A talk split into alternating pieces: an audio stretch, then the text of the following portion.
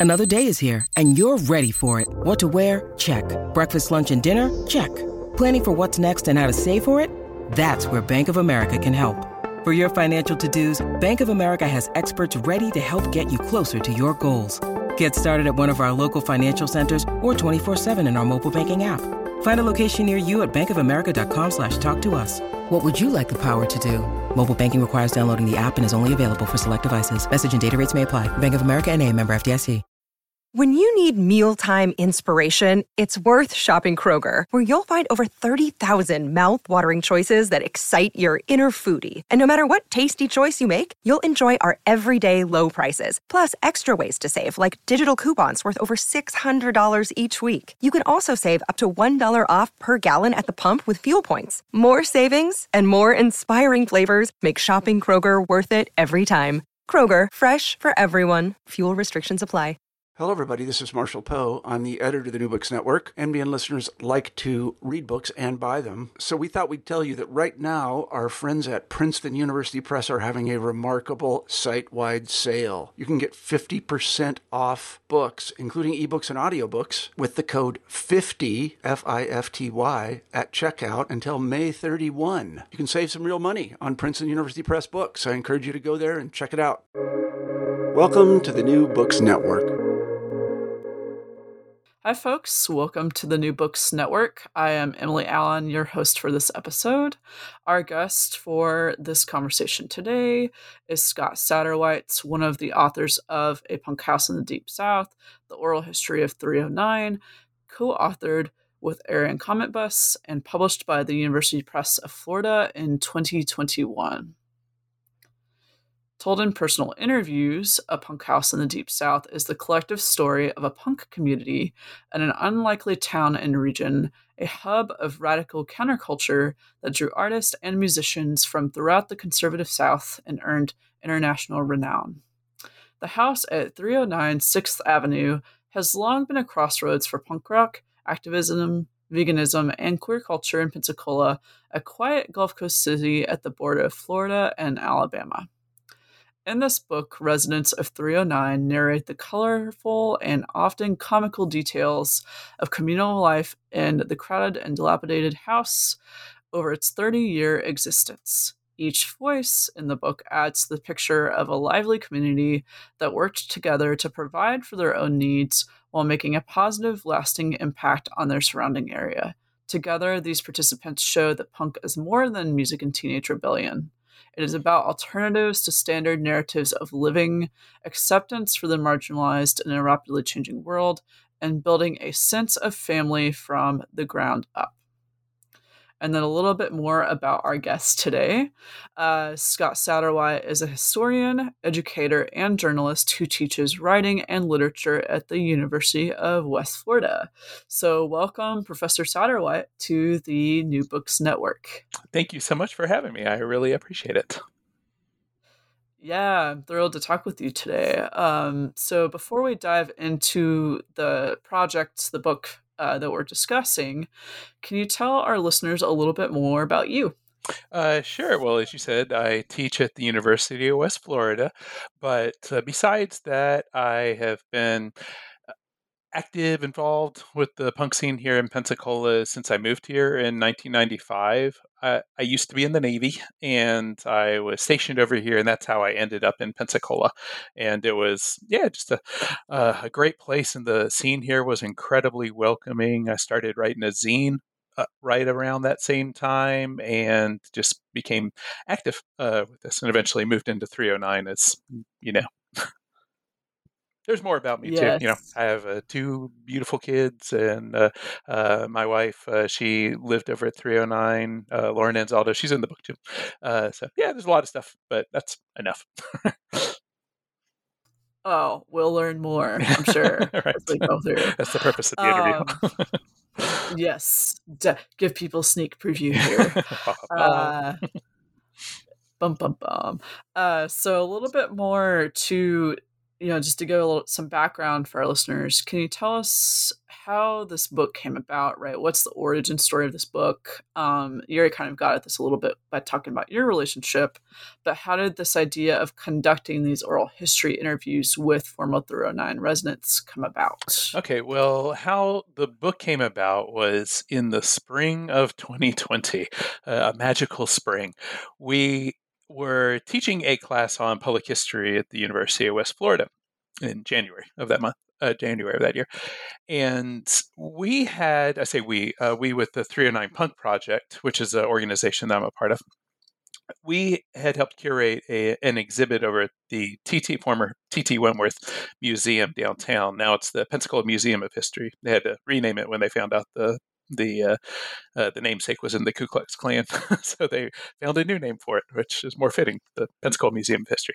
Anyway, uh, they had an exhibit over at the museum, and it was on. They wanted to create an exhibit at the museum on punk rock in Pensacola, and this exhibit was called Punxsutawney, and they asked us if we would help curate this. Well, that inspired a professor over at the museum. I'm sorry, a professor here at the university, a man named Jamin Wells, uh, to come talk to us over at the 309 Punk Project. He knew I worked at the university and uh, knew that I had lived over at 309 and was being and was active with this project and thought that we might be able to work uh, on something mutually beneficial to us. And the uh, so he was teaching a class on oral histories and thought that it would be a good idea if we were able to round up uh, about a, a little more than a dozen people to talk to who lived in the house, and we were looking for a, a, a wide swath of people from the time that it began until the current era, and as diverse a group of people as possible. And with that, you know, this is where it began. So we did the interviews and uh, we gathered around 15 people 13 ended up making it into the book but we gathered about 30, or 15 people and students went out and did the interviews and the last interview was finished around the middle of march 2020 uh, I think you probably know what also happened in the middle of March 2020. Uh, everything stopped, everything shut down.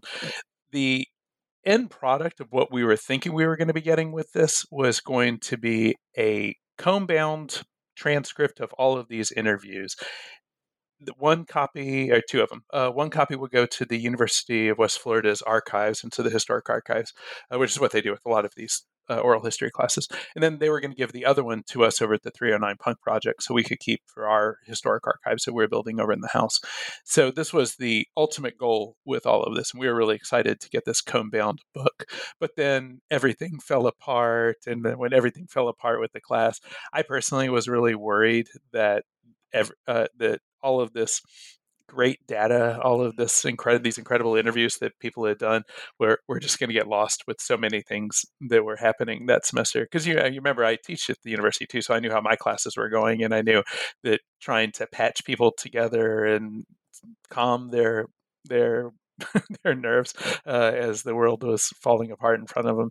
Uh, I had a vested interest in making sure that that we finished these transcripts and we got them done. So we got all the interviews done, and then uh, some of the transcripts were completed, but we had to finish a lot of them, do all the typing and all that stuff. So we did that, and then uh, as we were working on these these uh, these transcripts, I realized that what we had was something that was really interesting. I'm uh, falling in love with all these stories from people I haven't talked to in years in many instances, and uh, and they're talking to people that they don't even know because uh, we're not actually conducting these interviews; these are all with students, so they're being a lot more forthright, probably more than they would if they were talking to me. And they're and the students didn't really know exactly what they were dealing with. Uh, they didn't really know the the punk scene that well. They you know this is the life in this house isn't something that you could just go on Wikipedia and look up. Uh, so they are asking these interesting questions that are kind of going all over the place, but it forces the readers, I'm sorry, it forces the interviewers to really over explain themselves. And as we're looking at all of this information, you know, I uh, talking to my friend Aaron Cometbusson uh, about that because he's interviewed in the book too. And as we're talking about it, I throw the idea to him, say, "Hey, I think we have some pretty good information in here, and I think we might be able to work on a book." Uh, and I told him that you're really good with finishing projects you start, and I'm feeling kind of manic right now, uh, and uh, let's go for it. let's see if we can do this. Uh, and lo and behold, here we are. I love that. Like, uh, I was wondering who was doing the interviews because mm-hmm. I did notice what you were talking about. Like things were explained very well, and mm-hmm. that's really fascinating to hear. Um, that the students were the ones, you know, kind of in those interactions taking the lead on that. Mm. So I love that. That's such a cool, like, pedagogical, collaborative way of doing it. Um, you think about it too from a from a student perspective that these are undergraduate students too. They're not graduate students, and most of these interviews or most of these histories disappear into some Google Drive or disappear into some uh, some archive that you'll never see again. Uh, what I think of when I think of these projects generally is that very last scene in Indiana Jones and of Raiders of the Lost Ark, uh, when they go through hell and back to find all this information and or find the Ark of the Lost Covenant. And once they finally find it, uh, then after all these people die, they fought the Nazis. They put it up in some box, and then it gets stowed into some nowhere land in the middle of an archive that no one will ever be able to search for or find again. And that's usually what happens to these kind of things, not intentionally, but just you know, it often just happens like that because you move on to the next semester and yeah, to have this come to a book, turn into a book. Every one of the students can right now write on their CVs that they have a published chapter in an academic book, and that's a that's a very big deal. I mean, it's a big deal for you know, for for me, you know, it's a big deal for me if I were to get a chapter in an academic book, much less if you're an undergraduate student. So they have something really nice to go on to graduate school, and if not, then they still get a book. so. Yeah, and in that process, you know, did you feel like you learned what you felt like worked or didn't sort of in that process? Like in other words do you have any kind of advice based on all these experiences for those of us who are you know possibly interested in presenting oral histories in some kind of format like this? You know uh, i wondered about that with the class if there were better ways that we could have prepared them to do these interviews to be honest, I'm not sure how you would prepare somebody for uh, for this, and and it's not really just the punk scene itself. I mean, you can, you can definitely watch a number of documentaries on punk, or you can read as much as you can, or even in our instance, the Punk House. Uh, there's a, a, funny episode of Portlandia where they go to a punk museum, and uh, I mean that might be close to it. Uh, but it, other than that, you know, it's hard for me to imagine what it would be like unless you were possibly a hippie who lived in a commune back in the late 60s. That might be the closest thing that I can think of. But otherwise, this isn't something you could easily go on Wikipedia and find out about and do any kind of research. And, and the book that we've written is literally the only book uh, that's been written about it from a nonfiction perspective. There is the book by Abby Banks. So she's a photographer, and she actually has a chapter on 309 in that book. But there's that's a, a photograph book on on punk houses called Punk House Interiors and Anarchy.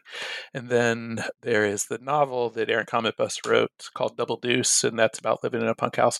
There's another one too. It's really interesting too. It's by a guy. His name is um, uh, Muhammad Michael Knight, and he wrote a book called The Taqwacores, and it's about an an imaginary Islamic punk scene that he created. He was Muslim and he was wondering what it what what a punk scene would look like, and he created it. And he, I think he did a pretty good job of recreating what a punk what a punk house looks like, except for you know the women are all wearing hijabs and uh, and burqas in some instances, but with punk patches on them. it's a it's an interesting book, uh, but nonetheless, outside of those books, there's not really a lot of other things that you could see. It's different than living in the dorms.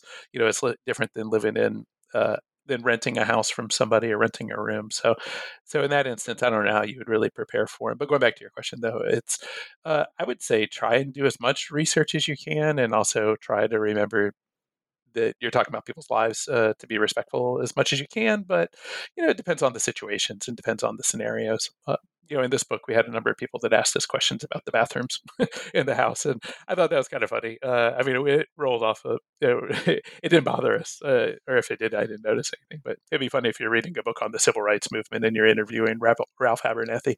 Said, "So I understand that when during the Selma March, that there was a number of people in this house. So who went to the bathroom first? was it you, or was it you know this other major leader of the movement? Yeah, no, those questions never be asked." But, but nonetheless, uh, it was it was fun. I don't know how you prepare for it. It's a short answer. That's fine. That's interesting too. I was just like curious, like, hmm, interesting. Yeah. Anyway, I, I just found that really cool. And speaking of, so actually going back to this punk house that we're talking about here, right? Can you kind of tell our listeners here, you know, a bit about like Pensacola's punk scene and the you know larger relationship there to the 309 yeah house. sure yeah sure um, well the punk scene itself has been around since the late 1970s here in pensacola and that's a bit of a surprise to people especially when they ride into pensacola because it certainly doesn't look like a place that would have a a long-standing punk scene, but it does. Uh, it has a number of venues that have been around for uh, some were around for a long time. It just maybe recently closed in a couple of years, but we have have a pretty long history in the punk scene and with the national punk scene, but then also with the local punk scene. And as all of that is coming through, touring bands came through. Just about every touring band from at least the early mid 80s came through here at some point or another and played at some of these really small dives everybody from uh, black flag agnostic front and you know tons of other bands uh, from those eras and modern bands too of course.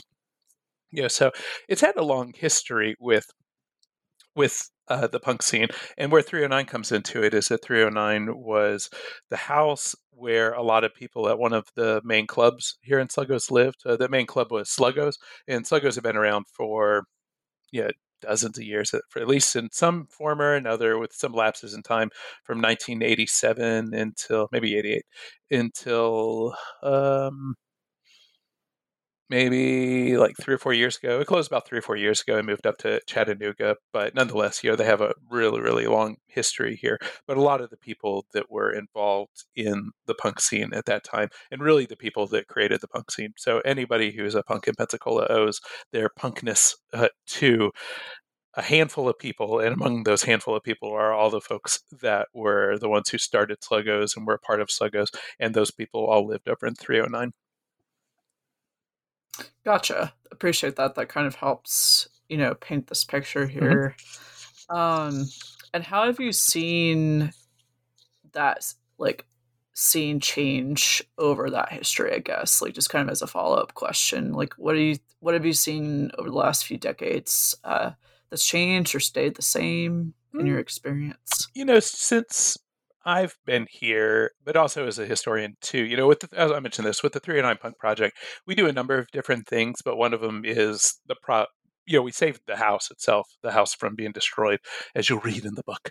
Uh, so we are able to save the house from being destroyed. And one of the ideas with this is we were going to create a a punk museum, a museum to punk, and then a historic archive, a recording studio, and an artist in residence program. Well, in the historic archive, we've been able to create a lot of, or be able to archive a number of different flyers and zines and records from those, uh, from periods before I moved here, long before I moved here. So when I look at the scene and just from talking to people and knowing people from those eras, then I definitely can tell a really, really strong difference in the scenes. Uh, I will say that like Pensacola itself, that what's happening on a national level is likely happening here in Pensacola too. So for just about any national issue that people are talking about or is a part of a bigger national discussion, interestingly, it's also happening here in Pensacola too. So uh, the city isn't divorced from the outside world, and the same is with punk. So all of the changes that were taking place in punk were also happening here in Pensacola. The '80s punk scene is very is uh, very closely tied to the hardcore scene of the 80s and had all the great things about it, but also the negative things too. Uh, but as it moves into the 90s, then it took on the the flair of the the grunge eras and you know Nirvana and all that kind of stuff. You know, so it had a lot of that kind of feel to it. And then the mid 90s, you know, with the all ages shows, 80s and 90s, you know, with the all ages shows, those are all a big part of it too. If I had to say the biggest change, though, if somebody were to go to a punk show in 1985 and then step into into the present day, the, the punk scene here in Pensacola is a lot more political than it was back in the 80s. And it's more political in the ways that you would expect, maybe for a uh, for a progressive town. And I would necessarily call Pensacola as a whole a, progressive town politically, but it uh, but the punk scene certainly is. Yeah, the punk scene is uh, certainly very progressive, and uh, and is very.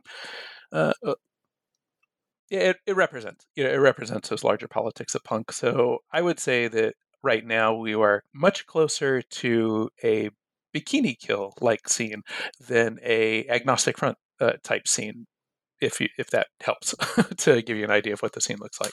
So it's more political and more uh, progressive in in those ways, but still with all the trappings that every other punk scene has, good and bad. And you got great people, and you got people that you wish would do things differently. But that's us. That's how it goes. It's fine. um, and that actually leads really well to one of my uh, other questions, which is sort of like what you were just getting at about that relationship between like the punk scene and sort of like ongoing issues politically or otherwise. Mm-hmm. Um, you know, like with these 309 residents in Pensacola, uh, you were talking about how, for instance, there was a strong relationship to Sluggos, and you know, what have you seen based on these interviews and whatnot? What have these residents of the 309 been involved in in terms of business or activist pursuits? Okay. Uh, okay, sure. Yeah. So for uh, activist stuff, uh, the people in 309 have been active in just about everything that you can imagine. If you look at the book, they start off talking about protests in the Ku Klux Klan, which makes the book kind of interesting too, because if you look at the history of punk, with the exception of maybe some songs that joke about it a little bit, and with the Ramones, uh, but then also maybe with uh, other bands like MDC and others where they talk about KKK, but it's not necessarily a direct thing that's happening in many of them. Maybe for MDC it was, but anyway, uh, in Pensacola, that it was a thing that was here, not as active as is like in the 1920s or 1930s, but there certainly was a history, as the book shows, with not only the the Klan protests because they came here a number of times to try and recruit people, but also because the museum itself that that our Punxsutawney exhibit in was in had to change its name because of the founder of the the museum, the namesake of the museum, was later found to be not just a member of the Klan, but was the exalted Cyclops of the Ku Klux Klan uh, when it formed here. So the actual founder and literally wrote the history of the Ku Klux Klan in Pensacola. So there is absolutely that history that was here. And to have a book on punk rock that talks about that kind of stuff is a little unusual. It's not usually the fare for this. So I would say it's not like we were protesting the Klan all the time, but it uh, but there were a lot of different anti-racist protests that were taking place in the eight or in the mm, yeah in the 80s, 90s, and then up until the present day, of course. You know, with um, with uh, Black Lives Matter and with a lot of the protests that have happened, not just since George Floyd, but also with uh, many other instances that took place going back to at least 2011 and in Pensacola, but then going further back too, for sure. So I've been involved with that, anti-racist protesting, civil rights groups, and uh, veganism, of course. That was really one of the big things people ask about in the book uh, about the music and what music we listen to, and music comes up. But you know, as you know from reading it, that one thing that interestingly doesn't come up that often is music. uh, music doesn't really come up much. People aren't talking about bands that they're listening to, or they're talking about having to stop playing their music because the police are coming in to tell them to shut them down or something. There aren't really those kind of stories in there. You're going to find more stories about people putting gravy on mashed potatoes and learning how to make vegan food uh, and that kind of stuff uh, than you are almost anything else. So veganism becomes a really big part of the book and going into one of your other uh, other things, and I should mention too, the war protests were a really really big part of the of the punk scene throughout its period, whether it's going back to the the original Gulf War or to yeah, to the, the, the Reagan 80s, but then definitely since 9/11 and since the uh, the war on terrorism and the war against Iraq, uh, that a lot of these were were really really big in in our punk scene, in particular with the people that lived in 309. So those are some things there. But with going into veganism, that that led to uh, a number of interesting experiments in the house. We tried to start a little vegan restaurant in the house to see how that would work and you know, we just wanted to experiment with the food. A lot of the people were just becoming vegan, but were tired of eating only mac and cheese or pizza without cheese on it. So they wanted to you know, stretch their stretch their uh, their brain and try and find some new way to make some food that would be appetizing.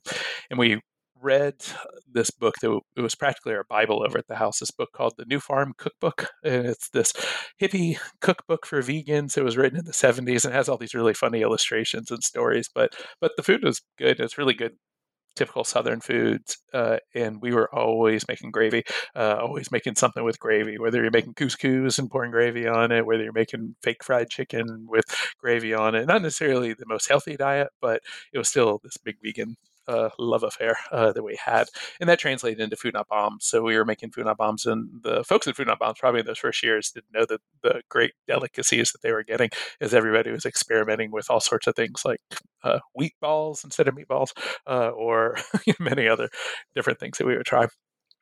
But you know, for food not bombs being one of the activist things, then we ended up through a, a little bit of a process. We ended up starting this restaurant uh, that was literally across the street from from 309. It's a place that's still in existence too. It's called End of the Line Cafe. And how that worked is a number of us worked over at End of the Line when it was another place called Van Gogh's.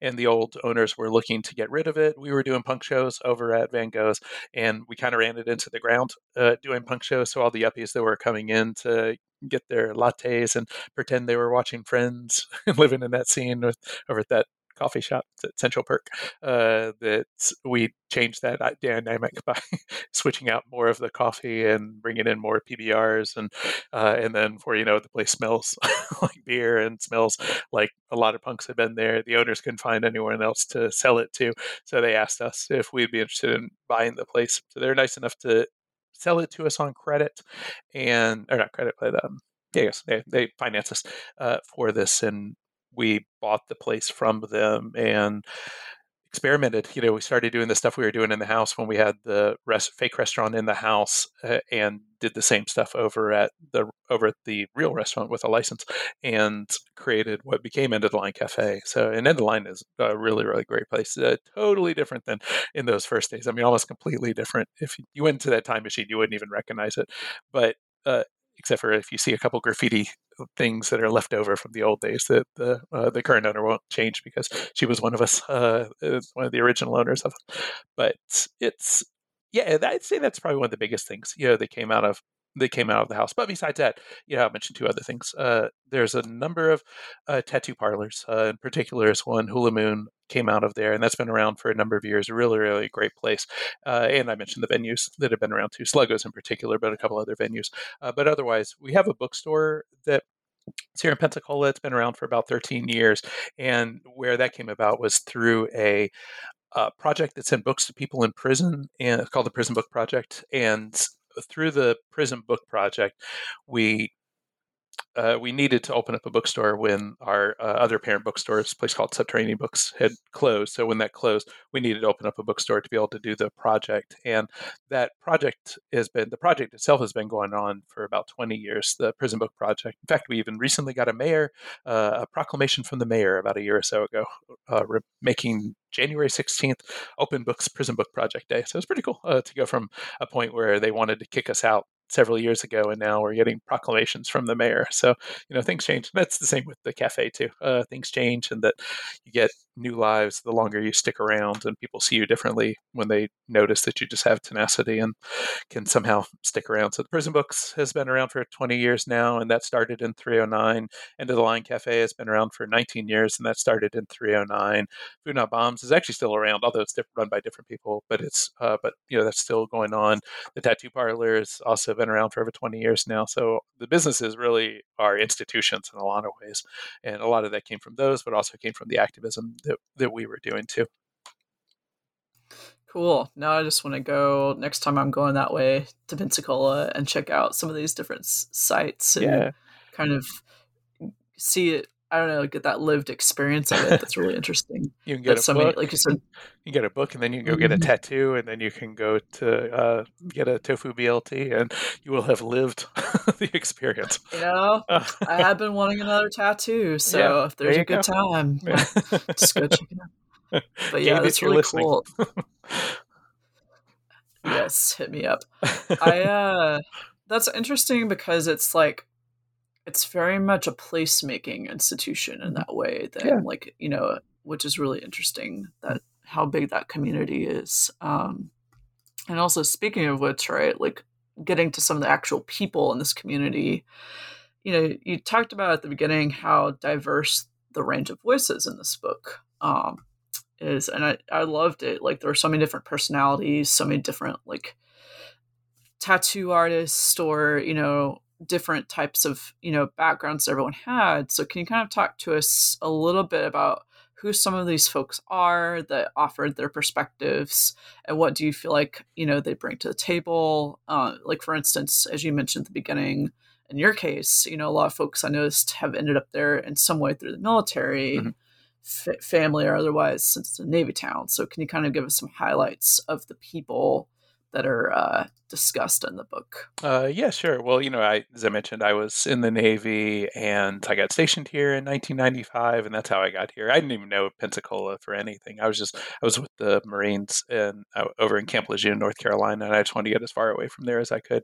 And I uh, found the school that was opened up over here in Pensacola. And it was Aerospace Physiology Technician School. I had no idea what the job was, uh, and it's a big name, but the, there's no applicability to the job anywhere else uh, outside of outside of the military. Uh, so I but I went to the school and that got me to Pensacola. But it wasn't my intention to stay over here. My intention was just to go here for school and thought, no, Florida would be cool. So I, was going to go here. And then in the Navy, they give you this thing called a dream sheet, which is you write down the three places you want to go and they'll try their best to get you uh, as close as I can to it. So I put down San Diego, San Francisco, and Seattle, and then I get my orders, and it says Pensacola. you guys didn't even try. Uh, so yeah, apparently it worked out. Obviously, you know, I'm here. That was 1995, and was it 26 years later? You know, I'm still here. So I liked it enough, and it was in large part it was due to the punk scene here. Uh, the punk scene was just so welcoming. It was really the people here were really nice, and I, I, just immediately drew a bond to to the folks here in a way that probably wouldn't have happened in other places. I imagine for a lot of other places that that you know if you're in the Navy, then people will look at you a little bit differently or expect you to uh, you know maybe be a, a jarhead and you're just going to go bust up things you're going to want to get into the mosh pit and get a little too violent because you've been trained to be a little too violent. And uh, and here in pensacola it seemed that almost everybody had some connection to the navy. If you notice in the book uh, around at least a third of the people in there have some connection to the Navy that they mentioned in the book too.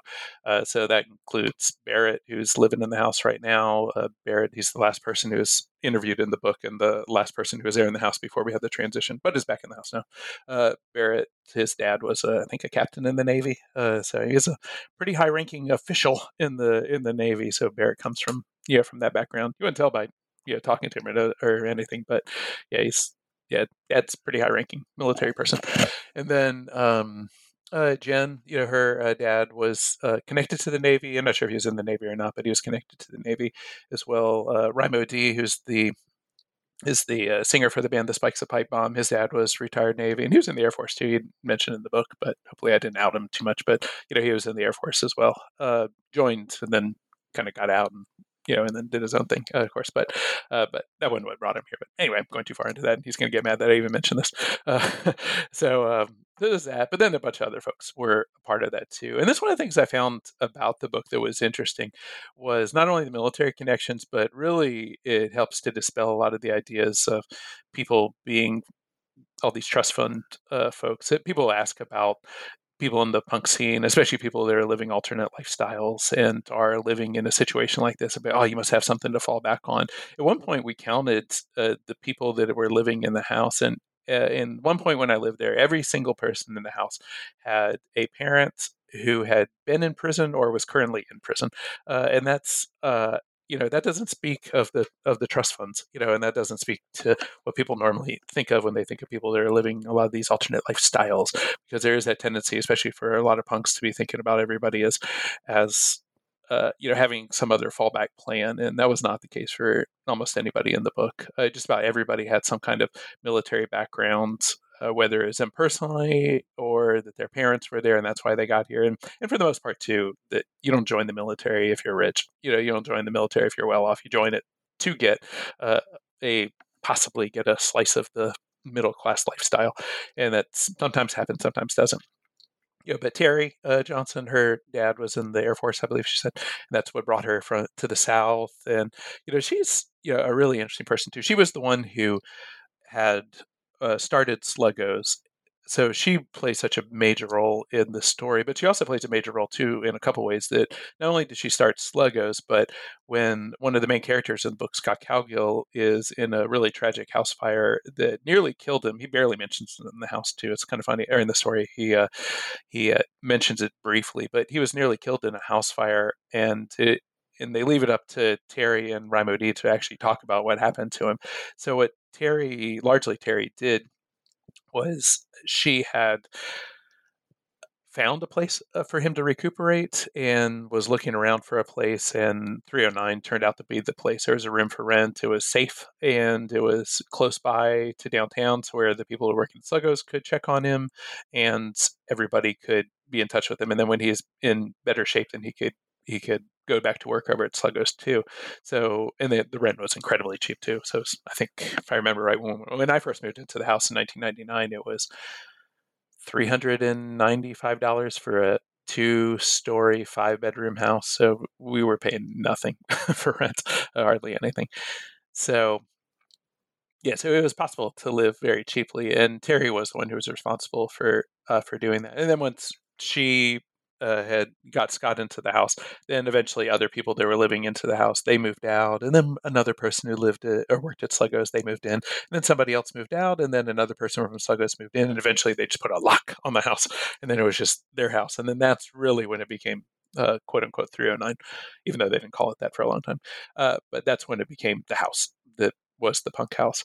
So Terry plays a big, big role in there. And then not only does she help with securing the house. But Terry's actually the one who came up with the idea for us securing 309 as a as the punk museum.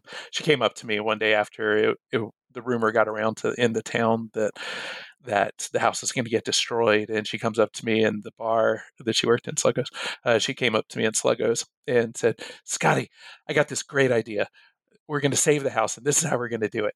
We are going to buy the house. And when I say me, uh, or we, I don't mean just me and you. I mean me, you, and every punk in the whole world. We're going to buy the house. We're going to all chip in a couple dollars, and we're all going to buy the house. And it's going to be the house that every punk owns. How does that sound?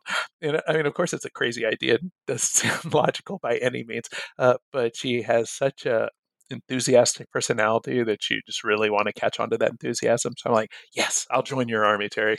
I'll do this.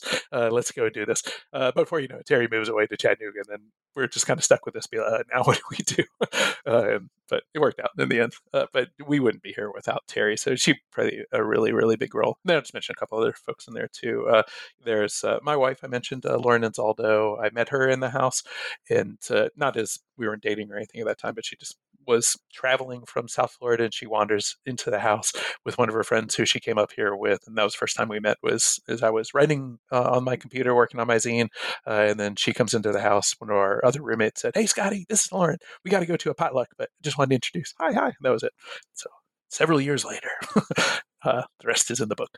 But uh, there's uh, also Rymodee, you know, is the singer for This Bike Is a Pipe Bomb, an incredible singer songwriter too. Uh, Gabe, the tattoo artist, uh, who uh, stories in the in the book are really really gross, but they're uh, really really funny stories. I love them. And and then Gloria Diaz, Gloria Gloria has a really good pic, picture of the house that she's described in the in the book. she's really an awesome person and has recreated what it really looked like in the house, especially in the period when uh, when I was there. Uh, she's gone on now. She works over in in New York. She went back to college, like a lot of us did. Uh, she went back to college and she went to uh, get her master's in public health, and now uh, is an MPH over in over in uh, New York. I think she works for Columbia, or she used to work for Columbia University. So uh, she's done pretty well for herself.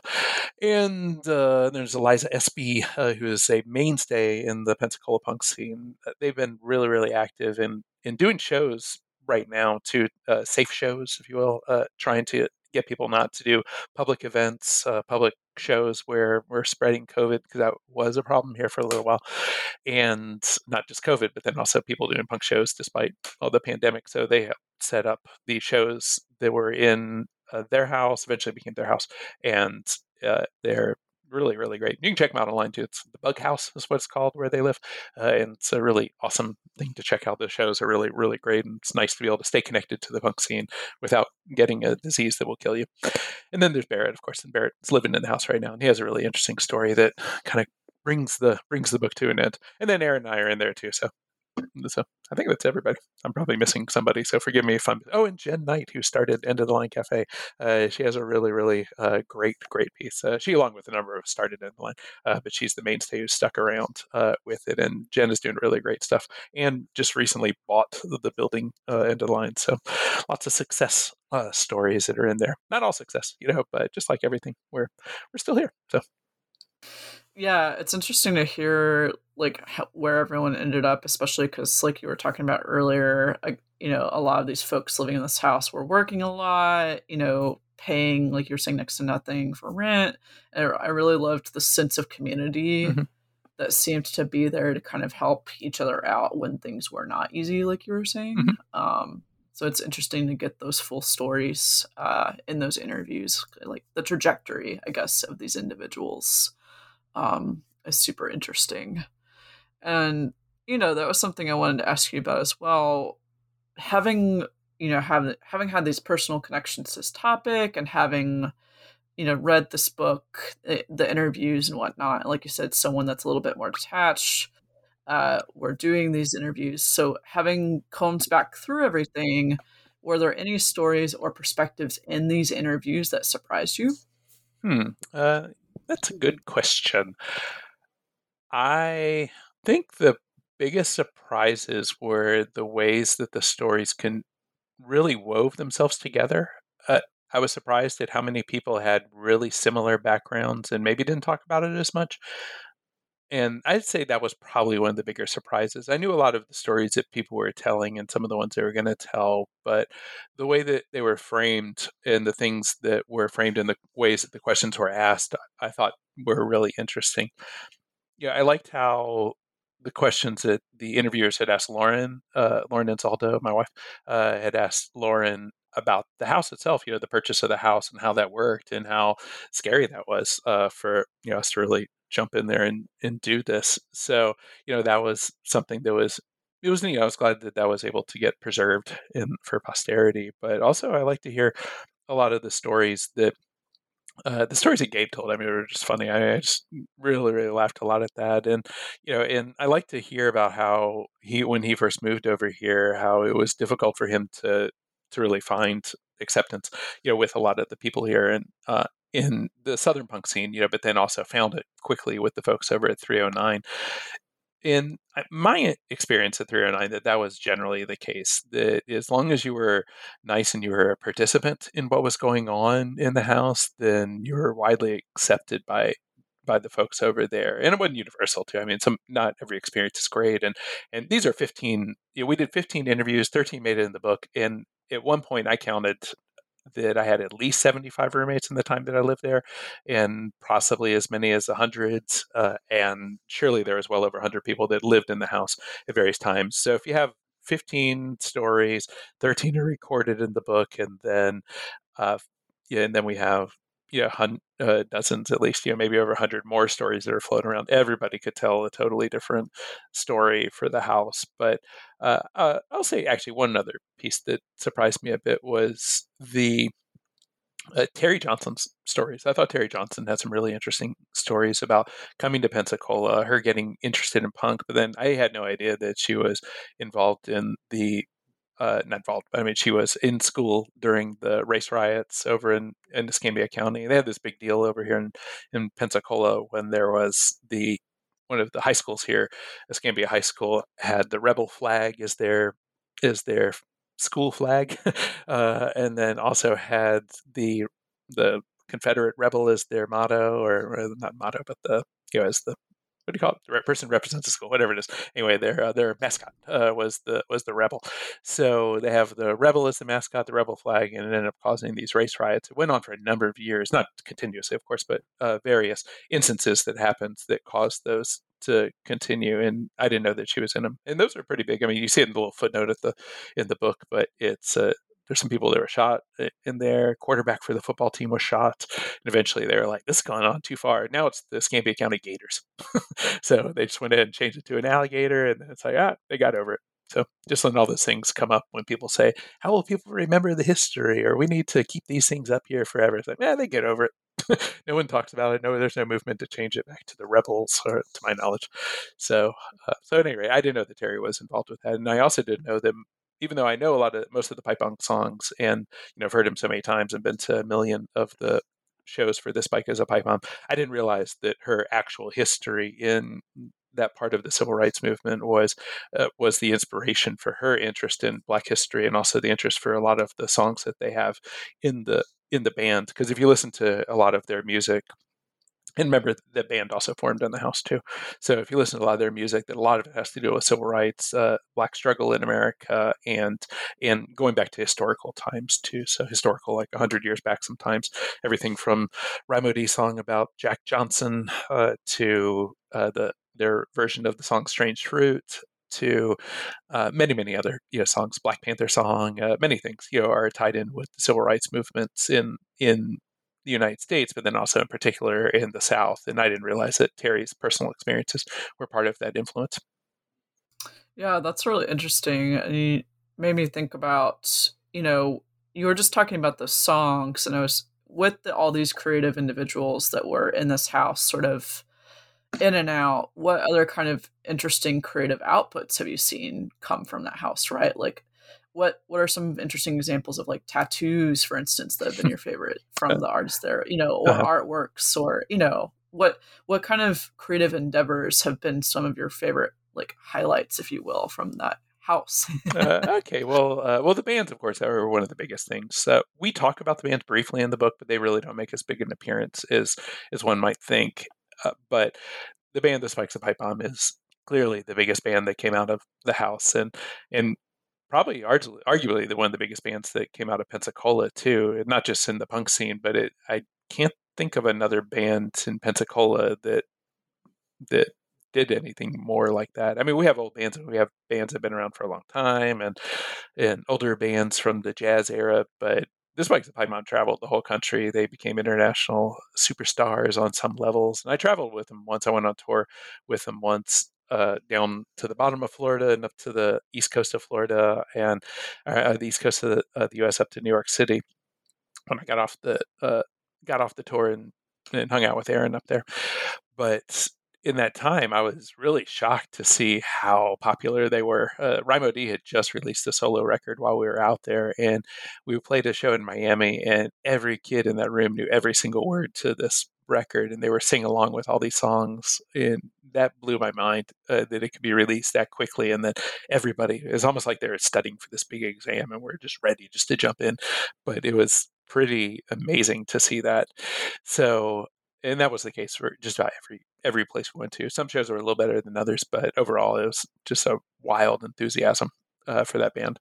Uh, so that would be one. Uh, also, the band The Blank Fight. Uh, that was a little bit of our super group. It was part of a house band feud where it, unfair stacked.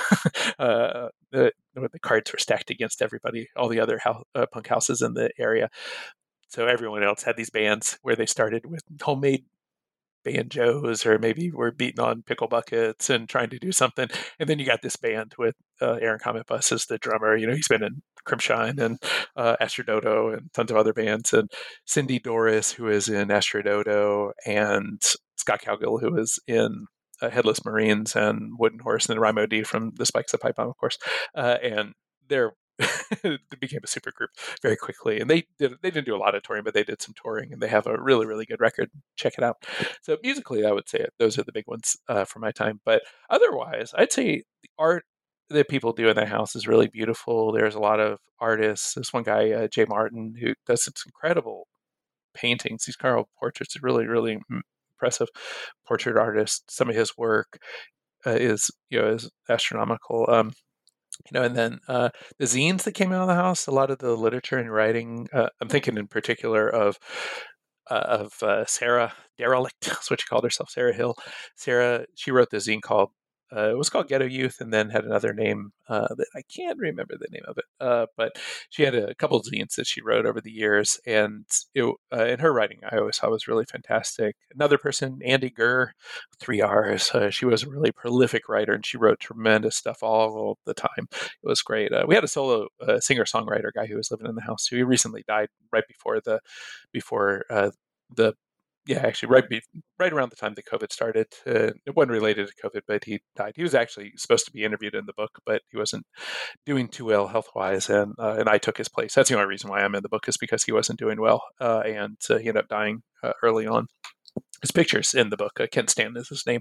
He has incredible presence on YouTube. You can get into the wormhole of Kent's beautiful music and just sit around and listen to Ken all the time. I can still listen to him a lot.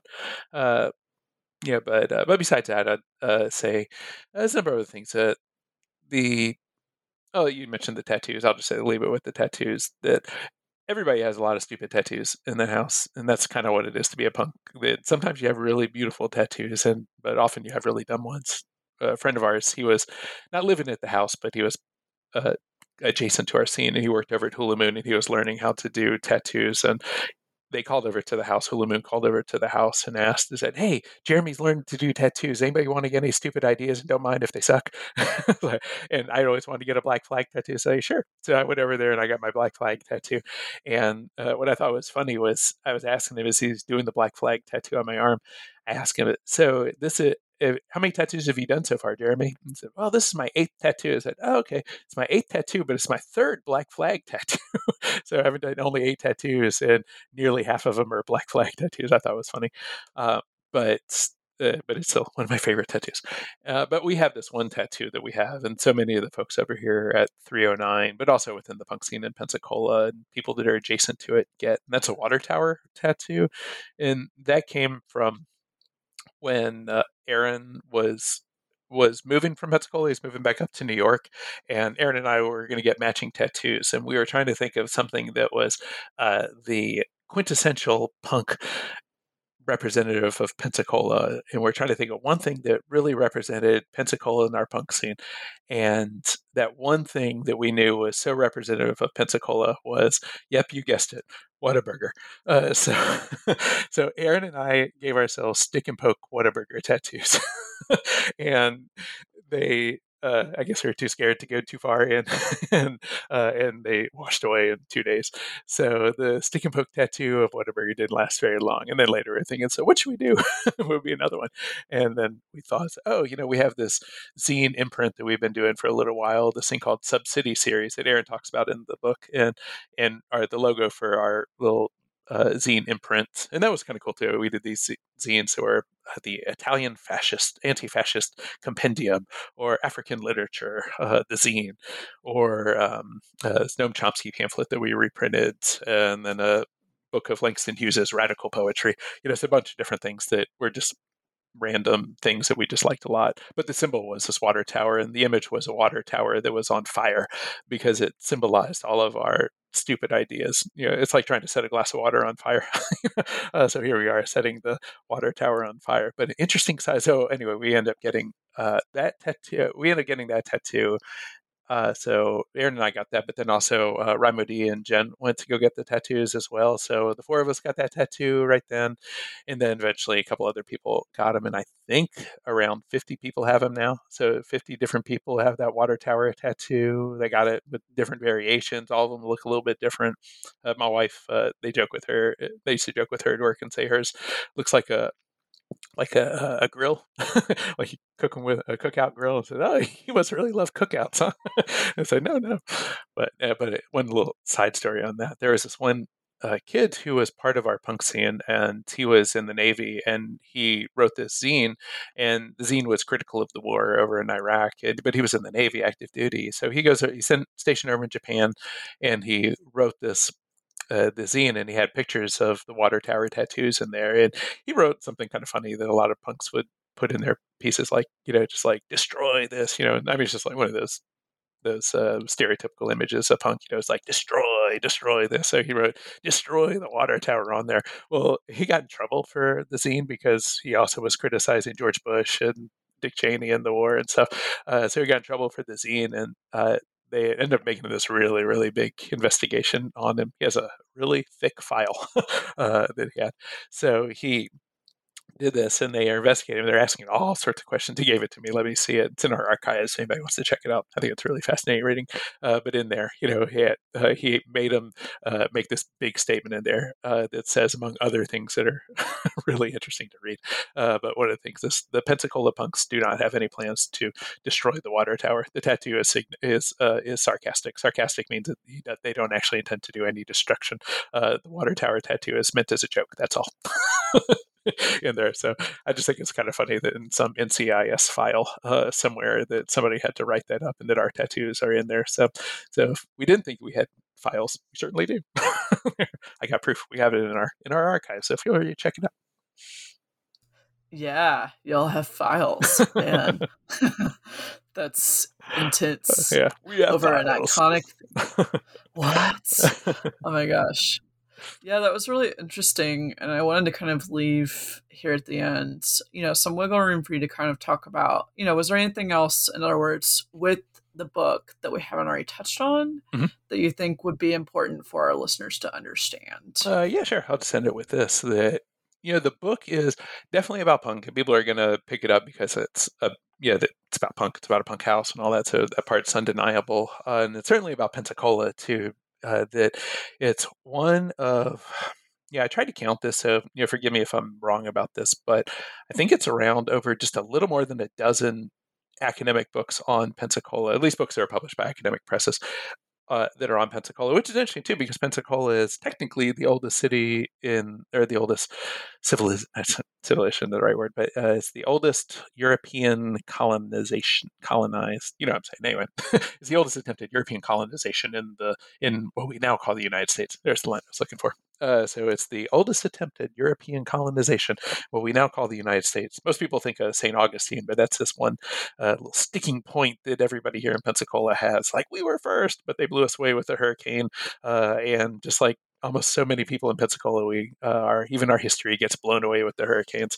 So it didn't work, and then St. Augustine got founded a couple years later you know so uh so it but anyway it's about uh, which is odd though be, that we're one of the only academic books on pensacola so it's just a total field for any academics who want to dig into Pensacola's really interesting history, uh, too, which oddly is hardly ever touched. You look in history books on the South or sometimes even Florida, and you look in the index, and Pensacola is not even listed, like it just doesn't exist. Uh, so, what I think is hilarious about this is that in 100 years from now, if we as human beings still survive in 100 years, uh, but if we as sur- human beings survive another 100 years, uh, when they look at the history of Pensacola, there will be the Spanish conquistador Don Tristan de Luna, the Civil War and the abolitionist movement, uh, and there will be the incredible punk scene in Pensacola, and that's kind of it.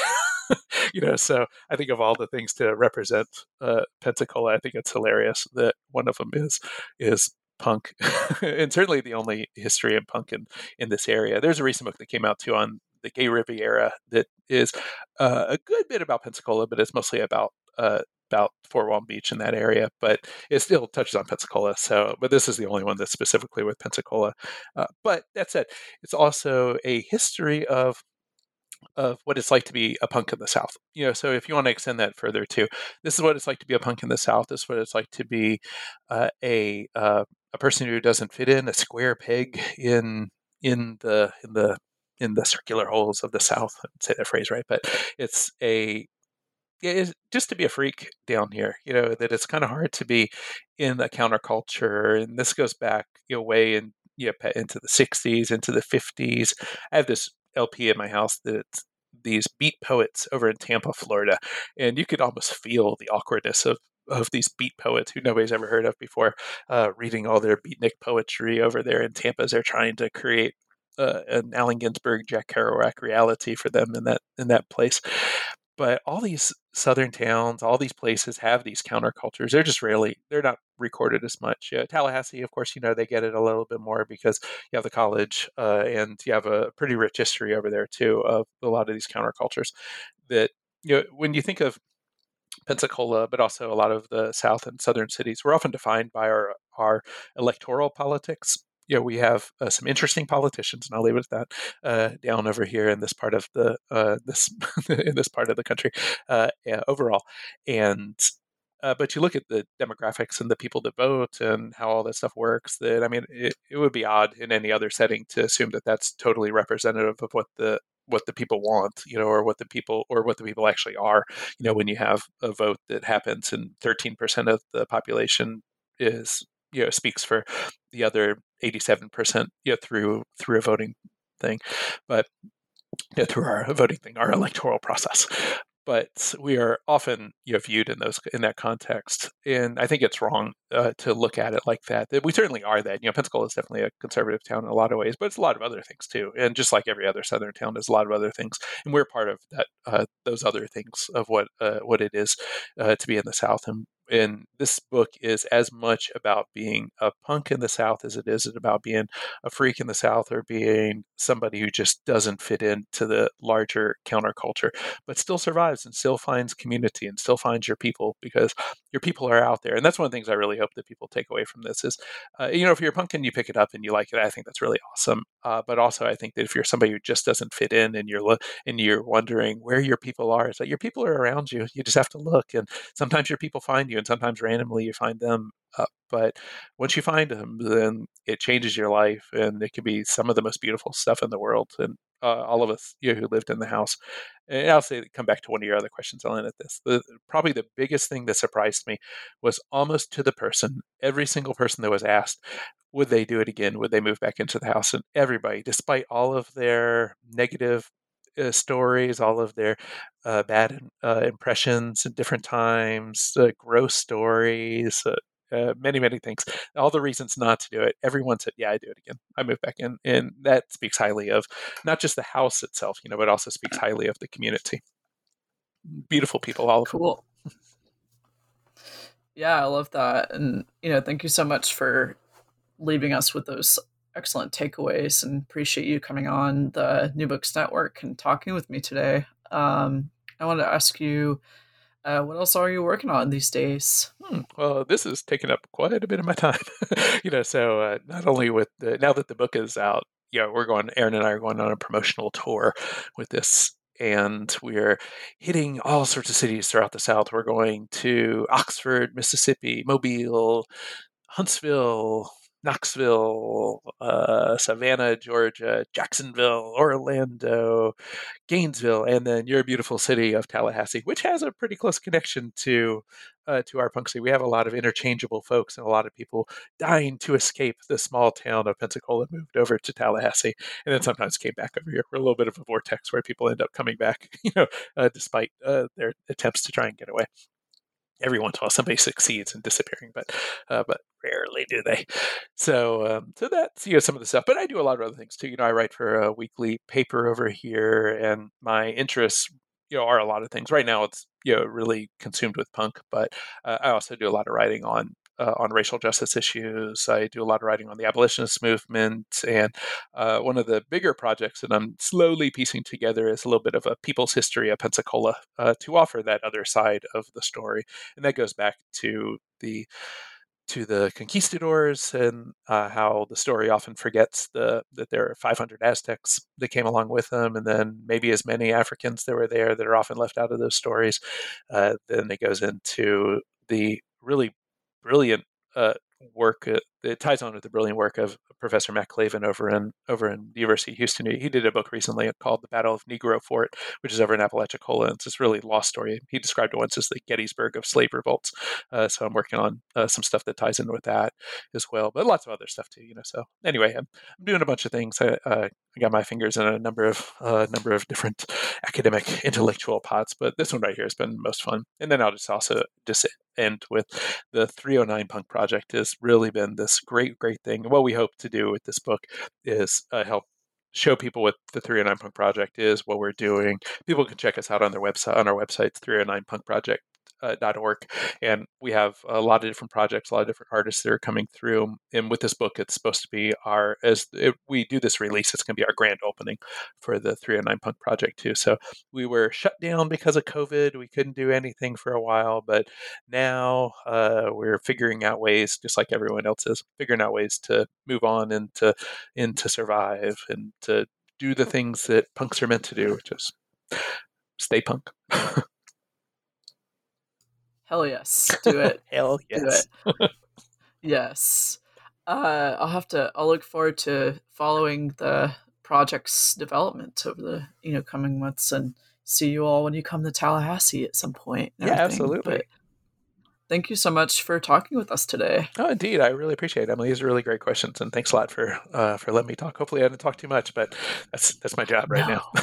I go into teacher mode no. sometimes, and that's what I do no, it's great. And, you know, listeners, thank you for joining us as well. Um, and just to kind of give you a quick recap, uh, this was an interview with Scott Satterwhite, one of the authors of A Punk House in the Deep South, The Oral History of 309, co authored with Aaron Cometbus, and published by the University Press of Florida in 2021.